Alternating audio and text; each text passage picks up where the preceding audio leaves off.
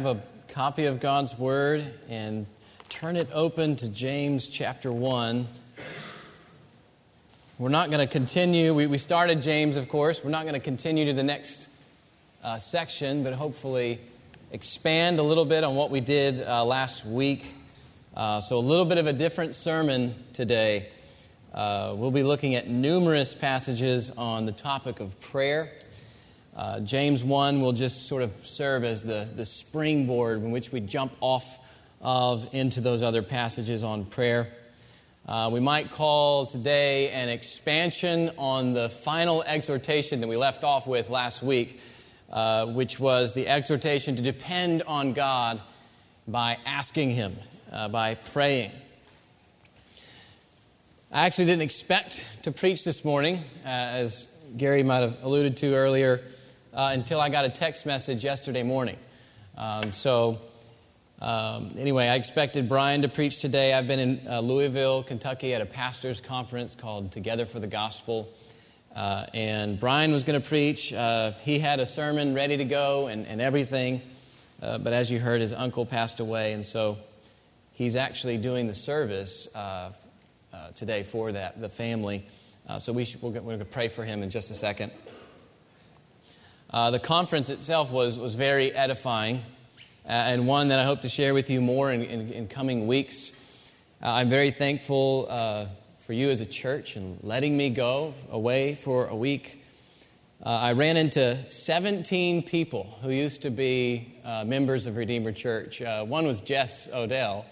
Um, but 17, and many of these folks are, are, are leaders in churches in other cities and in other states. So, uh, as I was talking with them and eating lunch with them and whatnot, they, they continued to express uh, great, a great fondness for Redeemer Church uh, still. And many of them expressed uh, a love, to, uh, a, a, longing to come back and visit uh, with you. So, you all should be really encouraged by that. Uh, this is the Lord's work. Um, these are folks who were uh, once in seminary, were here for three or four years, and, and moved on to, to other places.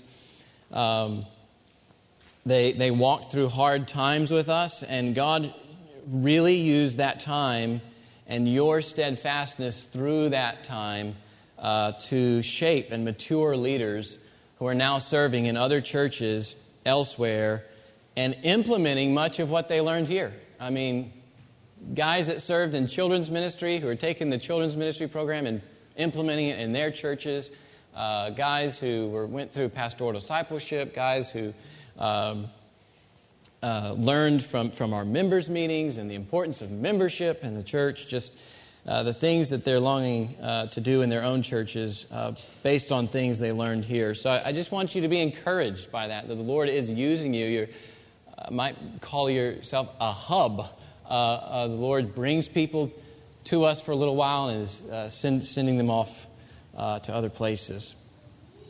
So I want to give thanks for that to God right now and, and also pray for Brian.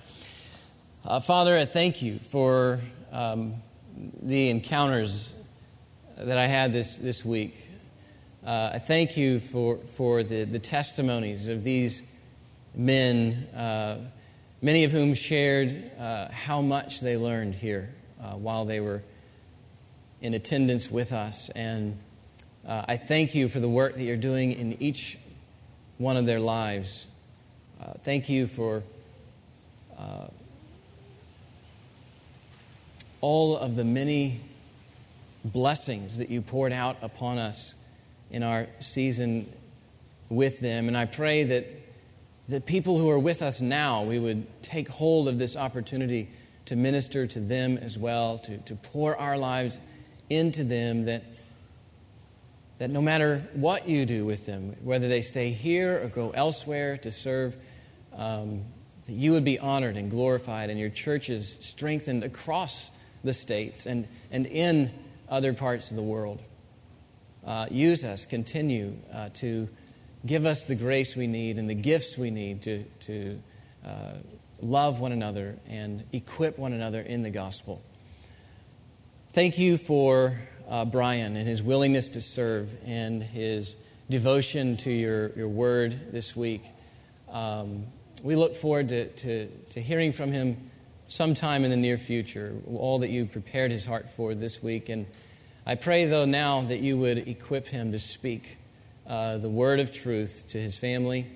Uh, we pray if there are family members there who are, are not saved, that you would use Brian's words, uh, the gospel, uh, the message of truth, Ephesians calls it, to convert them. Um, that people who, who come to his uncle's funeral, uh, who've never bowed their knee, could, could, walk away today perhaps saying, Hallowed be your name, your kingdom come. Uh, I ask that you would give Brian and Dawn wisdom uh, and clarity and compassion in the midst of their uh, gatherings. And uh, we ask it in Jesus' name. Amen. So, what we're going to do today is review what we covered last week on asking the Lord for wisdom in verses 5 to 8. And then we're going to jump off that passage into the much broader topic of prayer. And, and, and I want to, what I want to do in particular is provide gospel remedies to why you may struggle to pray, why you may struggle to, to ask the Lord, as, as James is, is telling us to ask here. Um, you know, if you're sick, you not only need a right diagnosis of your problem, but the doctor uh, also needs to give you the right remedy. The gospel of Jesus not only gets to the root of our soul problems when it comes to prayer, but it also gives us, and it is the right remedy. I'm not assuming that every one of you sh- shares the, the, these same struggles uh, to pray. A few of you have a very regular and rich prayer life. Uh, but I do want to address some very common reasons uh, that professing Christians have struggled to pray. Uh, so, review verses 5 to 8, and then some gospel remedies for struggling prayer life. So, first off, let's review James 1, verses 5 to 8. God says through James, If any of you lacks wisdom, let him ask God, who gives generously to all without reproach, and it'll be given him. But let him ask in faith with no doubting, for the one who doubts is like a wave of the sea that's driven and tossed by the wind. For that person must not suppose that he'll receive anything from the Lord. He's a double minded man, unstable in all his ways. Let's review just for a minute. We saw that uh, we must connect our lacking in Christ likeness to our asking for Christ likeness. If you look at verse 4, he ends it by saying that you may be perfect and complete, lacking in nothing. That's James's way of basically talking about Christ likeness. We lack wisdom for, the, for living this kind of life that considers it all joy when you encounter various trials, that remains steadfast through trials so that it produces Christ likeness in us. We, we lack this kind of wisdom. In fact, our various trials often expose that we lack this wisdom necessary for the trials to produce Christ likeness. They expose our weaknesses, they expose our sins. Um, James knows this, God knows this, but that doesn't mean we're hopeless. Okay, we saw also that we have a generous God. Verse 5 says that he is generous. If any of you lacks wisdom, let him ask God, who gives generously to all without reproach, and it will be given him. So the, the wisdom that God commands, he also delights to give. He gives what he commands. It's the way our God is. The wisdom he commands, he also delights to give. Of course, the passage also says we must ask in faith with no doubting. We shouldn't ask with doubting. Doubting is faith's opposite, we saw. And here it basically means to ask God with divided loyalty. The person who doubts asks from a heart that wants God's wisdom, but not if it has a cross attached to it. The right way to ask is to ask in faith, with a, a single minded commitment to God's revealed will in Scripture. We, we ask trusting in God's character, we ask trusting in God's Son, with a willingness to obey Him with all that He gives us. If that's the way we ask, God is pleased to give us the wisdom of Christ. He gives it generously. But we have to ask. It doesn't come to us automatically, it comes through asking, through praying. And this is where I want to jump off James 1 into the much broader topic of prayer, and in particular, why you may struggle to pray. I mean, it's great if you walked away last Sunday knowing what James verses James chapter 1 verses 5 to 8 means, but it's not going to do you any good if you're not asking. Okay? So let's talk about that some more. Let's talk about ways you may struggle in your prayer life and then apply various gospel remedies to that struggle. So, number one, perhaps you struggle to pray because you lack the Holy Spirit.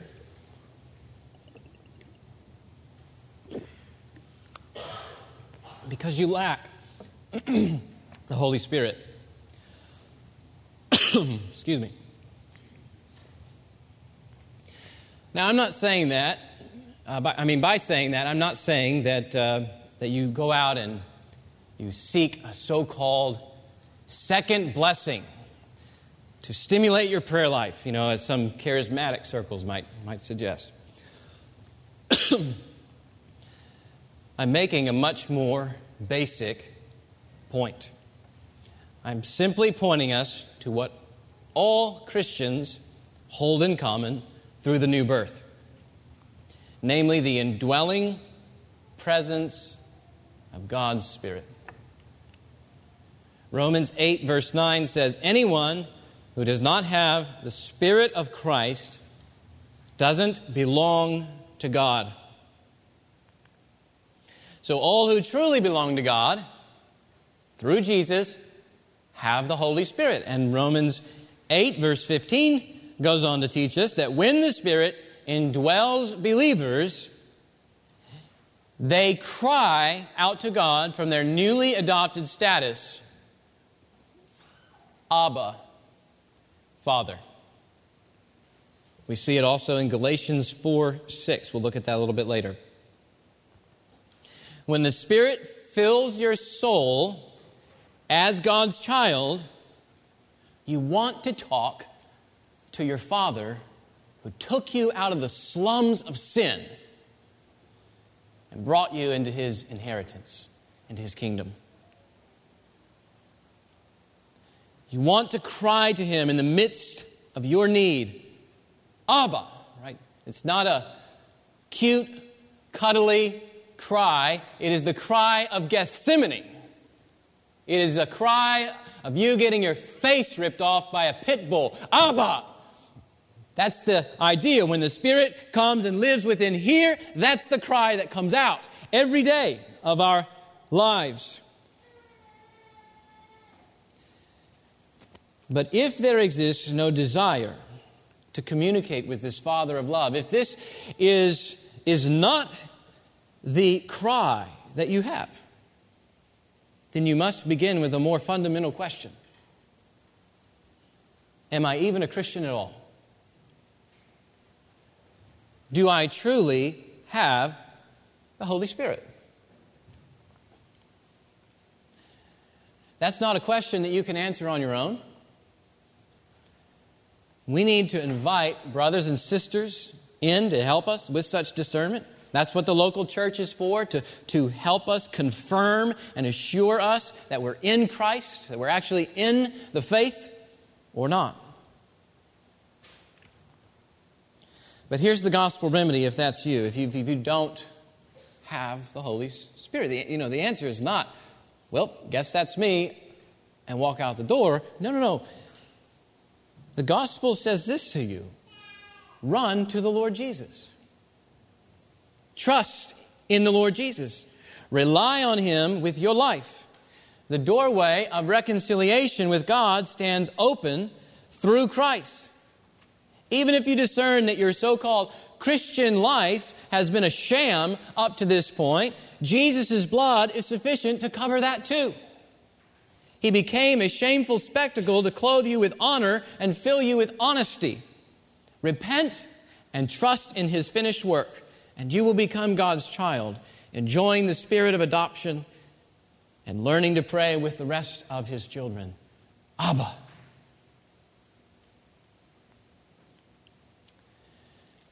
Number two, perhaps you struggle to pray because you never learned how. You just never learned how. You never knew that perhaps that God commands prayer of all believers.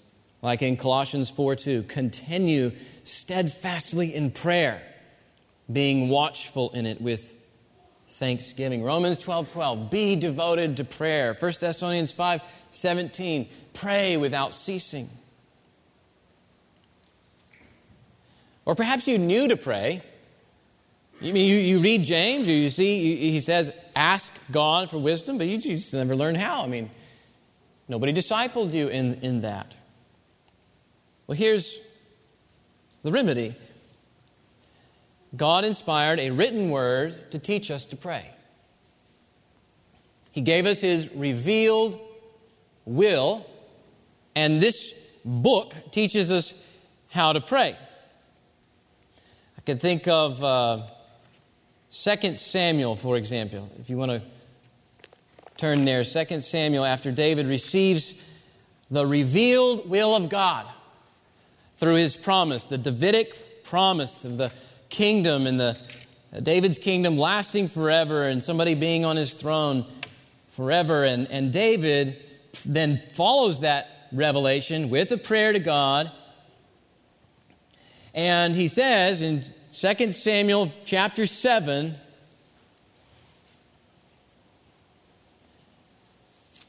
verse 27 For you, O Lord of hosts, the God of Israel, have made this revelation to your servant, saying, I will build you a house. Therefore, your servant has found courage to pray this prayer to you. See how that works? God reveals His will, and it fills us with a vocabulary that, that speaks, that offers prayers back to God, and, and, and we pray in accordance with, with that will. And that's the pattern throughout Scripture. I mean, we get examples of prayers from the saints of old in the Bible Abraham and Moses and David. Oh man, especially in the Psalms, David knows God's will. He's just not seeing things lining up, and he's pouring out his heart, asking for God to act. We can also learn to pray from the instructions of the apostles. Uh, the examples that they set before us and, and what to pray and, and how to pray. And sometimes Paul will even write, write out a, a, prayer or two. Uh, Ephesians 3, for example, for this reason I bow my knees before the Father, from whom every family in heaven and on earth is named, that according to the riches of his glory he may grant you to be strengthened with power through his Spirit in your inner being, so that Christ may dwell in your hearts through faith, and, and so on. So they're writing out their prayers for us. That's the written word. We also learn to pray from the incarnate word. Jesus himself teaches us how to pray. Uh, the Lord's Prayer in Matthew 6 is, is, a, is, a, is a, famous example you, you, may know well, and, and a good framework to use in your own quiet times. Several times over, Jesus also teaches us what to pray for. Uh, and, and sometimes gives us parables on, on how we should ask. Uh, we ask in His name, we ask with persistence and with watchfulness and with readiness and with His word abiding in our hearts. So if this is your struggle, you just you never learned how, let the written word and the incarnate word be your teachers. Let them help you. God, God doesn't leave us ignorant. He gives us a vocabulary in the written word and then guides us through the incarnate Word. And that incarnate Word is also alive in the people that He's placed around you in the local church. Christ is living in your brothers and sisters, and you can go to these brothers and sisters who've walked with Him for a while and ask them, How does Jesus leading you to pray? And they can help you.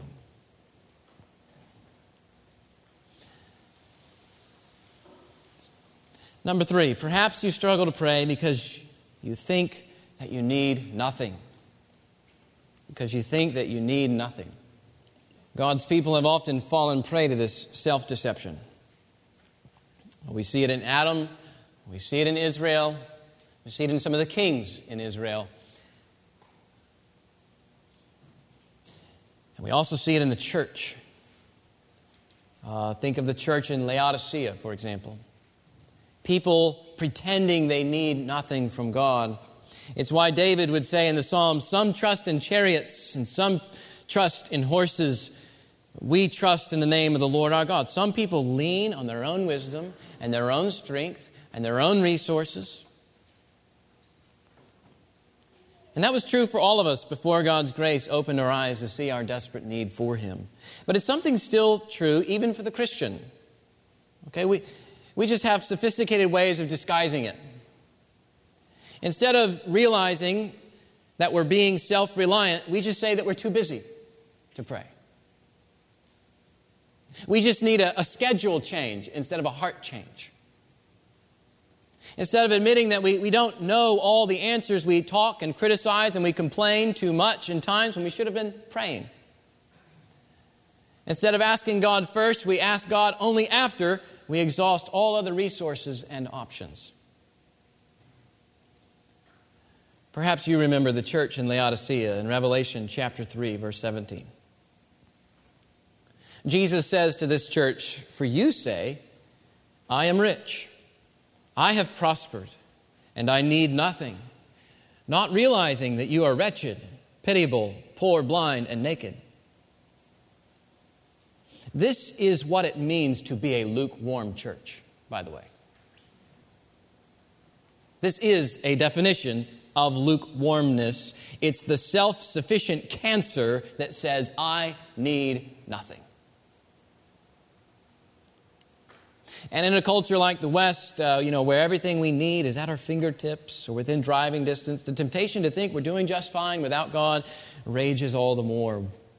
Trust in self kills dependence on God.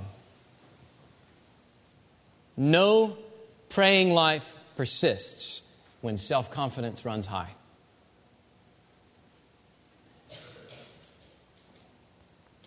So, how would you characterize our church?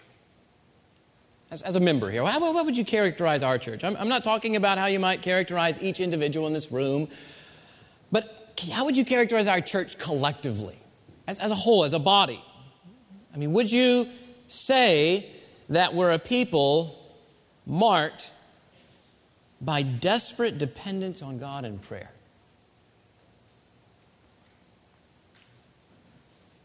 What is it that characterizes our church?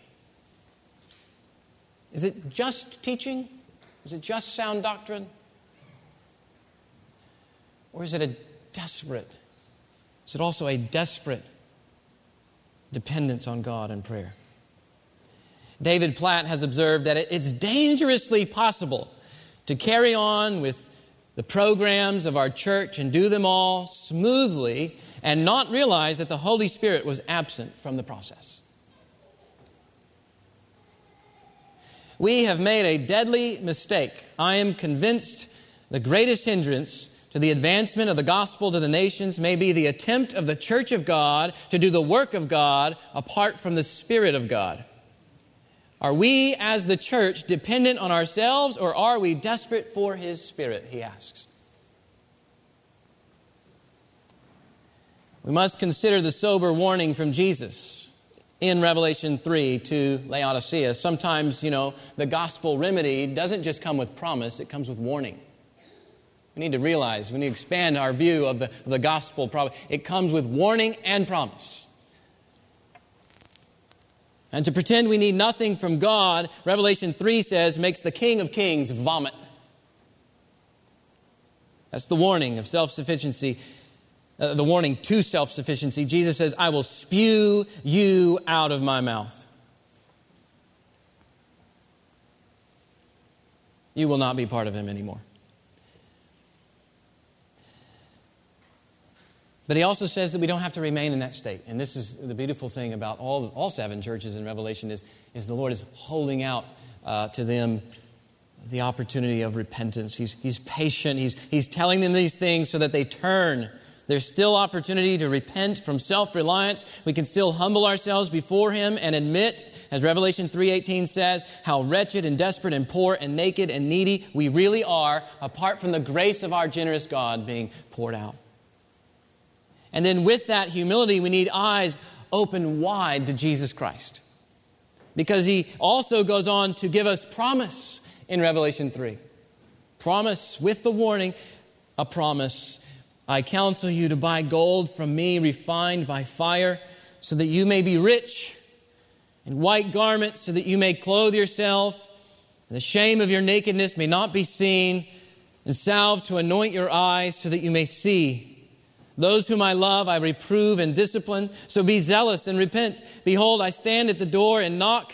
If anyone hears my voice and opens the door, I will come into him and eat with him, and he with me. Why is Jesus standing on the outside of the church to begin with? That's the point.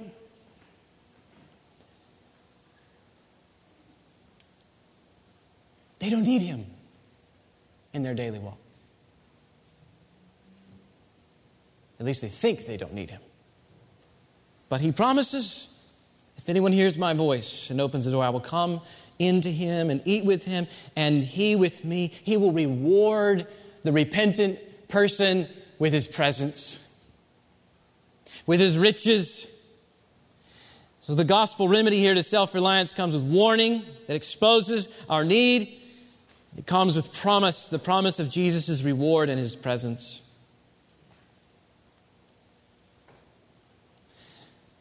Number four, perhaps you struggle to pray because you doubt God's ability.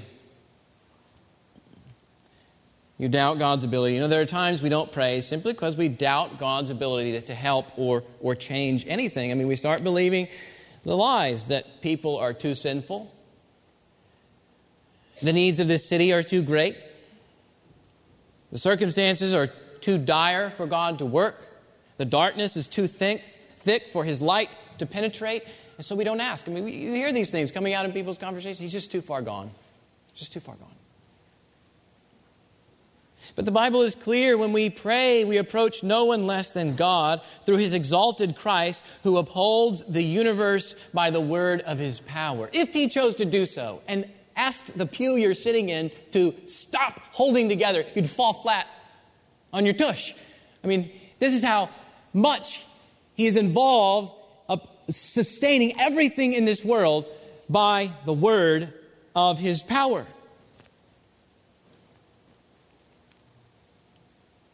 And according to Matthew 28 18, Jesus possesses the supreme right and infinite power to achieve all his desired goals for heaven and earth. This is what he says.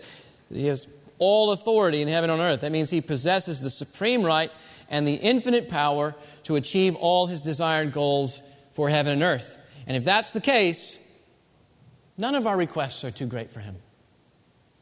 None of them are too great for them to handle.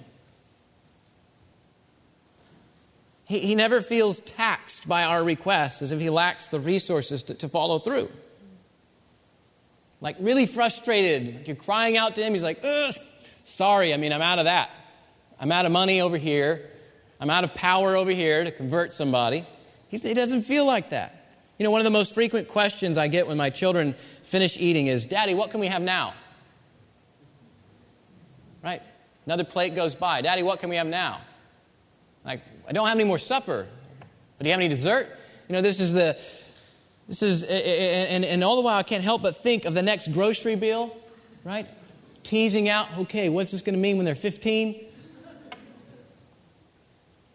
What am I doing? I'm checking to see if there's going to be enough resources. Jesus doesn't do that. He never worries over his resources. Your requests never overload him. He, he is infinite in wisdom and power and riches. He is the source of life itself, and by his word, the invisible and visible universe is upheld. As I used to love, uh, Mike Branch and I used to meet together for prayer, and I used to love hearing Mike pray because he knew this about him. Was confident about Christ and his power to do things.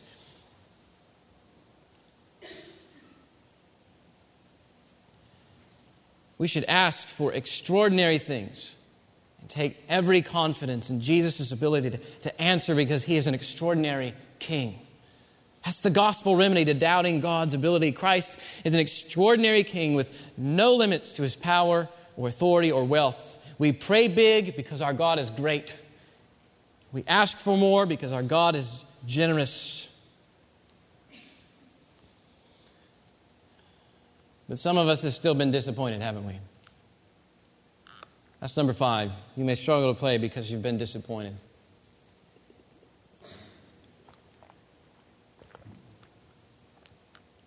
Perhaps you've asked God for something. Maybe something big, but it didn't happen. And out of some desire to protect yourself from further disappointment, you, you just stop asking. I am not, I'm not going to ask anymore, so I'll just be disappointed. You know, why persist?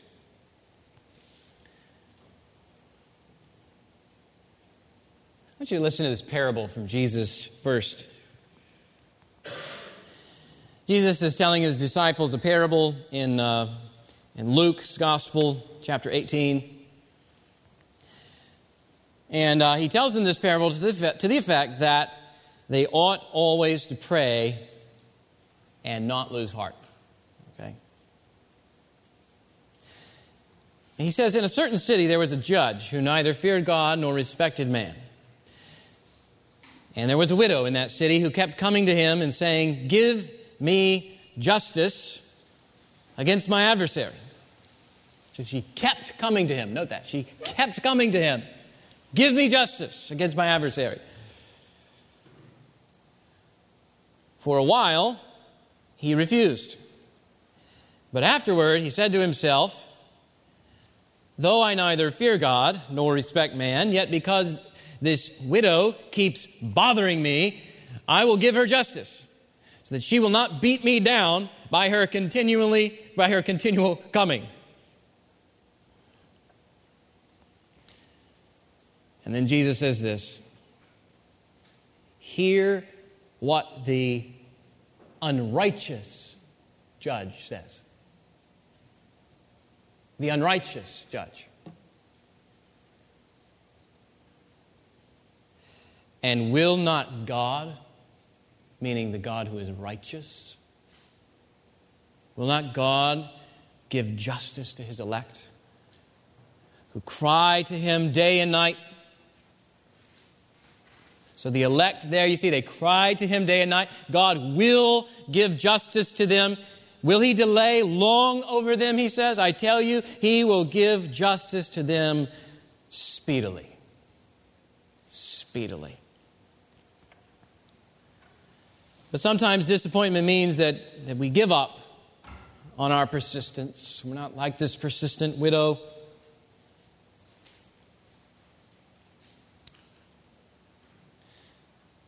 We do lose heart. But consider a few gospel remedies to this particular struggle with disappointment. To begin, we, we should remember that, uh, I mean, as this text is pointing out, that, that we have a God who cares for us. He's not like the unrighteous. We saw in James 1, he's not like the unrighteous judge who just says, Oh, you just stop bothering me and gives her justice. He, he, he, he's actually a God, we learned last week, that gives to us without reproach. He doesn't berate us when we, when we ask. He, he gives to us without reproach. He's generous. He loves giving to us.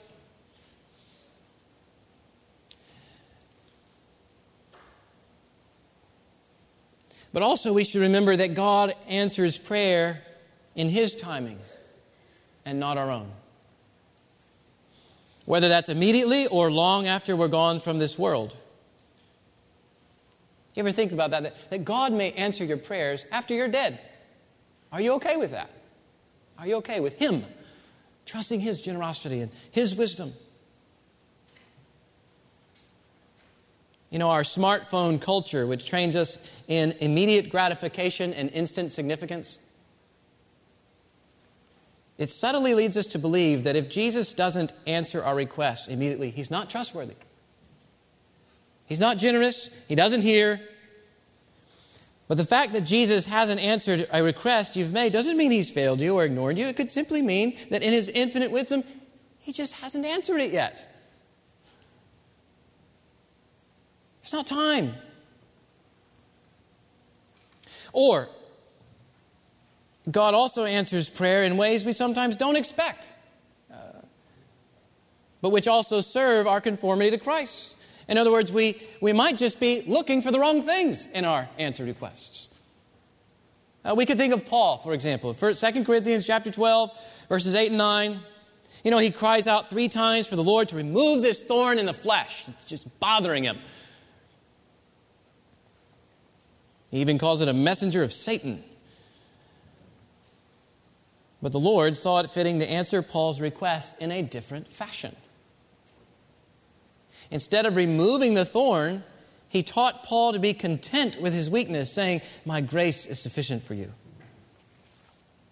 It wasn't that God did not answer Paul's prayer. It was that God's answer filled Paul's thorn in the flesh with new meaning. When I am weak, Christ is strong, is what he walks away with. Therefore, I will boast all the more gladly of my weakness, so that the power of Christ may rest on me. Sometimes he answers in ways we don't expect for our conformity to Christ. Or, or and we certainly saw this in James, uh, in verses uh, 6 to 8 here is that God may also refuse to answer prayer until we wake up to our disobedience. Until, our, to our, until we wake up to our divided heart, our divided loyalty. James 1 7 said that the double minded man ought not to suppose that he will receive anything from the Lord. James 4 3 says, you ask and do not receive because you ask wrongly to spend it on your passions. You know, God's refusal doesn't mean He ignores us altogether, but that as a good Father, He gives us what is best for us, even when that means withholding certain blessings to sever us from our idolatry and to drive us deeper into, into longings for Christ. So, overall, with these things I've been making here under point five, the relationship with God in prayer isn't for immediate gratification, but to help us learn to say with our Lord, Not my will be done, but yours. And in that, we will find satisfaction and joy and thanksgiving. So, so check your disappointment with some of these gospel truths. God is wise, He is generous to give us all we need or to withhold what we want all for our conformity to Christ.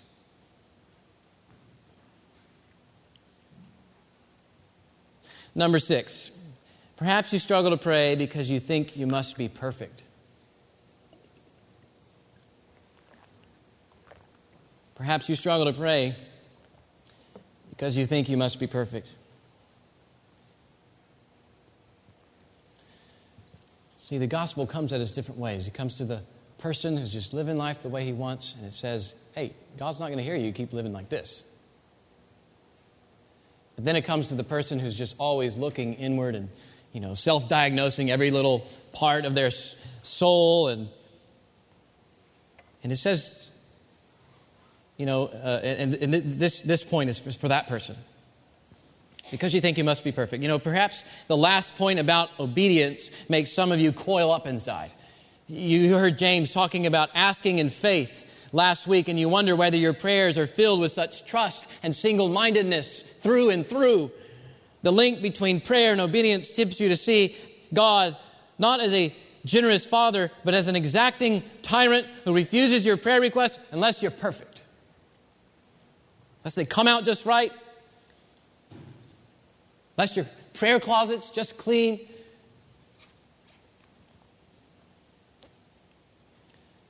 It's true.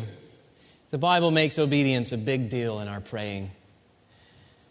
But maybe it would help you see that, that the whole point of James's instructions to ask assumes that we're lacking something. Okay? And even Jesus teaches us to pray, give us our daily bread and forgive us our debts as we forgive those who sin against us. We don't have to be perfect in order to pray. Jesus tells us to confess our sins as part of our asking, and James assumes that we're not perfect. And that's why we need to ask to begin with. More than that, we should remember in our asking that entering God's presence isn't because of our own perfection, but because of Christ's perfection for us. Okay, we come to God on no merit of our own. I want you to hear that again. No merit of our own but solely on the merit of Jesus Christ and his righteousness imputed to us. So much for confessionals in the Catholic Church.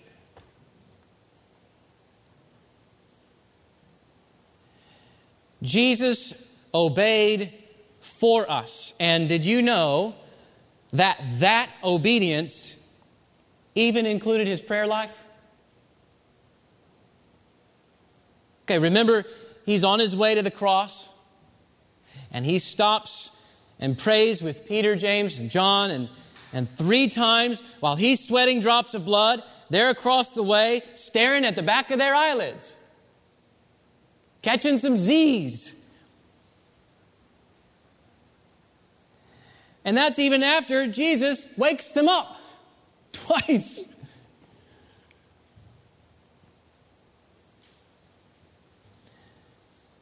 But it didn't keep him from going to the cross.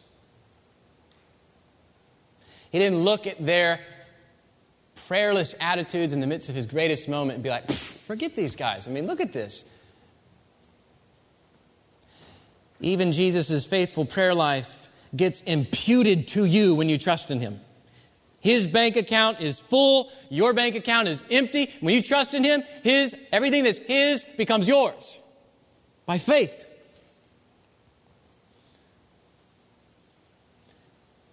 He obeyed for you, even in, the, even in terms of his prayer life. So Jesus obeyed for us, Jesus died for us, and the Father approved of his life and his death by exalting him to his right hand, where Jesus still prays for us, even in all our weakness and all, all of our imperfections and sin. If you're God's child, don't feel like you must do something more to bend God's ear to you. He's already lent his ear to you in Christ. We need not try to concoct some kind of pious tone or perfect sentences to ask Him for anything. We can simply ask. Don't feel like you must jump hurdles to get back to God. All the obstacles were torn down when Jesus died on the cross and then caused you to be born again by His Spirit. Ephesians 3:12 says, "We even have boldness and access access with confidence through our faith in Jesus. So, the gospel remedy to perfectionism in prayer is this. Maybe we could say it as the old hymn does, The Rock of Ages Nothing in my hand I bring, simply to the cross I cling. We can pray with confidence and yet imperfectly because Christ lived, died, and still prays perfectly for us. So come then freely before the Lord, resting wholly on the perfection of Jesus, and ask. Ask away. Number seven, perhaps you struggle to pray because you believe that it's pointless.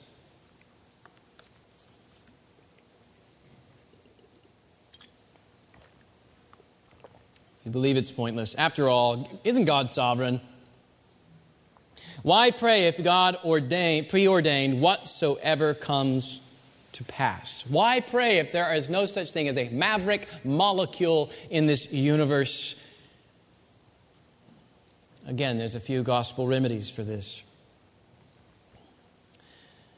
To begin, the Bible never teaches that God's absolute sovereignty undermines human responsibility.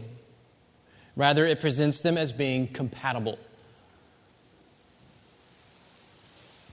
Uh, clearest of all, we see this at the cross. Uh, Tim Foster pointed this out for us a while back in his message. But Acts 2.23, we see both the absolute sovereignty of God and human responsibility. Acts 2:23 says Jesus delivered up according to the definite plan and foreknowledge of God. So we have the absolute sovereignty. You crucified and killed by the hands of lawless men. That's human responsibility. And he goes on to tell them, repent. They have a responsibility in their sin. They are compatible God's sovereignty also becomes the only ground and hope of our prayers that God can and will act on our behalf. Okay, you can see this with the Lord's Prayer. For example, Your kingdom come, Your will be done.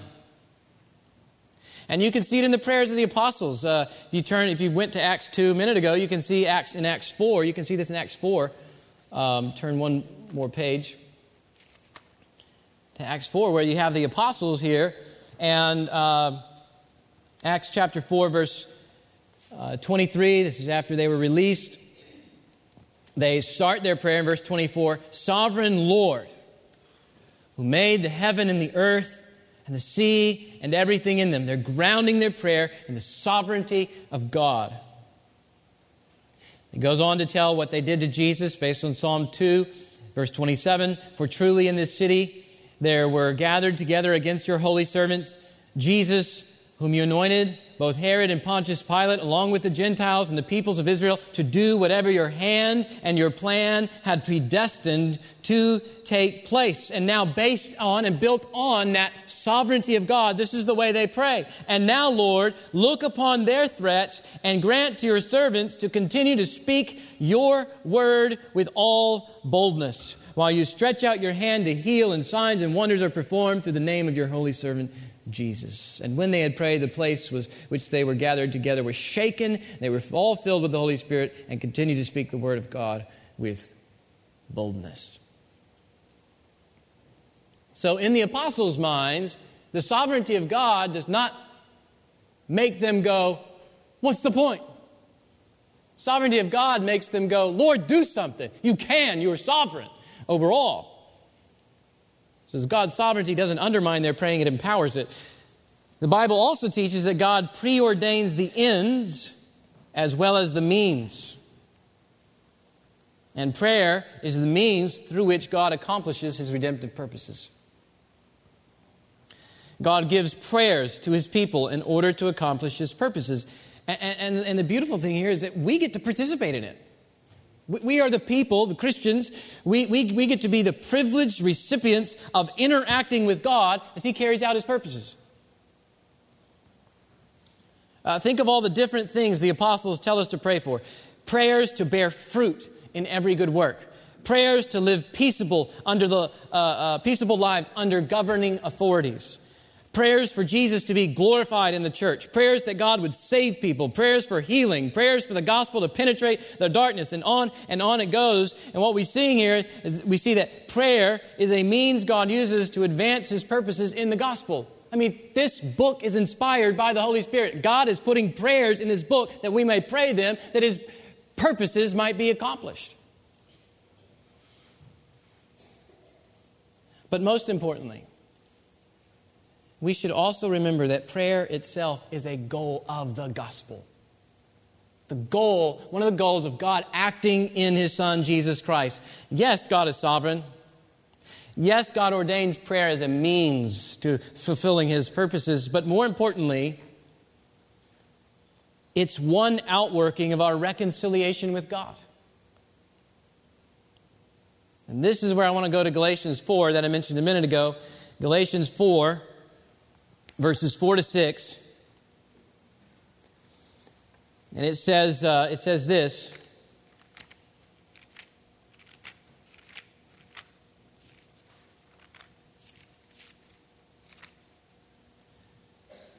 But when the fullness of time had come, God sent forth his Son, born of woman, born under the law to redeem those who were under the law. So there's the grace of God in Christ working on behalf of unworthy sinners. This is the gospel. The law looked at us in our sin, it pointed the finger, and it said, guilty, guilty, guilty. Deserving of condemnation, and knowing this, God sent his Son to live under the law, fulfill all its demands perfectly, and then suffer as our blameless substitute that the curse of the law that we deserve might be lifted forever and put on him. That's the gospel. That's the good news of this, this text. But there's even more that his death secures for you, and I want you to see it in verse 5. What's the point of all that? So that we might receive adoption as sons. And if you're a sister here, parentheses, and daughters. So that we might receive adoption as sons. And because you are sons, God has sent the Spirit of His Son into our hearts, crying, Abba, Father. That's prayer. Crying, Abba, Father, as an adopted child of God is a goal of the gospel. And if you want to look at other places where this is true, I'll point them to you. You can look at them when you get home. Romans 8, verses 12 to 15. Ephesians 2, verses 12 to 18. And Hebrews 4, verses 14 to 16. You, you will be able to read those texts and you will be able to see gospel and prayer as a result, as the goal of what God was trying to uh, accomplish this fellowship, this reconciliation, and from this reconciliation we, we pray. So not only can we pray because we've been reconciled to God, but also the point becomes we get to pray. We get to pray because we've been reconciled to God. The, the one who is infinite and wisdom and power and glory. We've been reconciled to Him. We pray because God is awesome. Okay? And communi- communicating with Him so freely in Christ without fear of condemnation is truly remarkable. The person who asks, why pray if God is sovereign, doesn't get the point of the gospel. The gospel reconciles us to God. We pray because we get God. We have fellowship with God that we once did not have and would not have. And now we have it. He listens to us. Therefore, because of God's sovereignty, because of His ordained means, and especially because of His grace in Christ, we enjoy praying. It's not pointless. It's about a relationship with the sovereign God who reconciled us in Christ and achieves his purposes through our praying and not apart from it. And that includes asking for wisdom, as James tells us to do in James chapter 1, verses 5 to 8. So, those are seven reasons why you may struggle to pray and some gospel remedies in each case. I don't pretend that they're exhaustive. Maybe I didn't even cover your particular struggle in prayer uh, this morning. But perhaps these seven will help fan into flame a passion to persevere in prayer, and that it would help you not to grow discouraged in your prayer life but give you all the more reason to pray, all the more reason to ask God for wisdom. And if I didn't mention your particular struggle today, I hope you see a pattern in this sermon. The main point is that the gospel meets us where we're at in our struggle. It speaks directly to the heart. It gives us a right diagnosis of our problem And then it provides the remedy in Christ. The main point is that we keep the gospel central, even in our praying.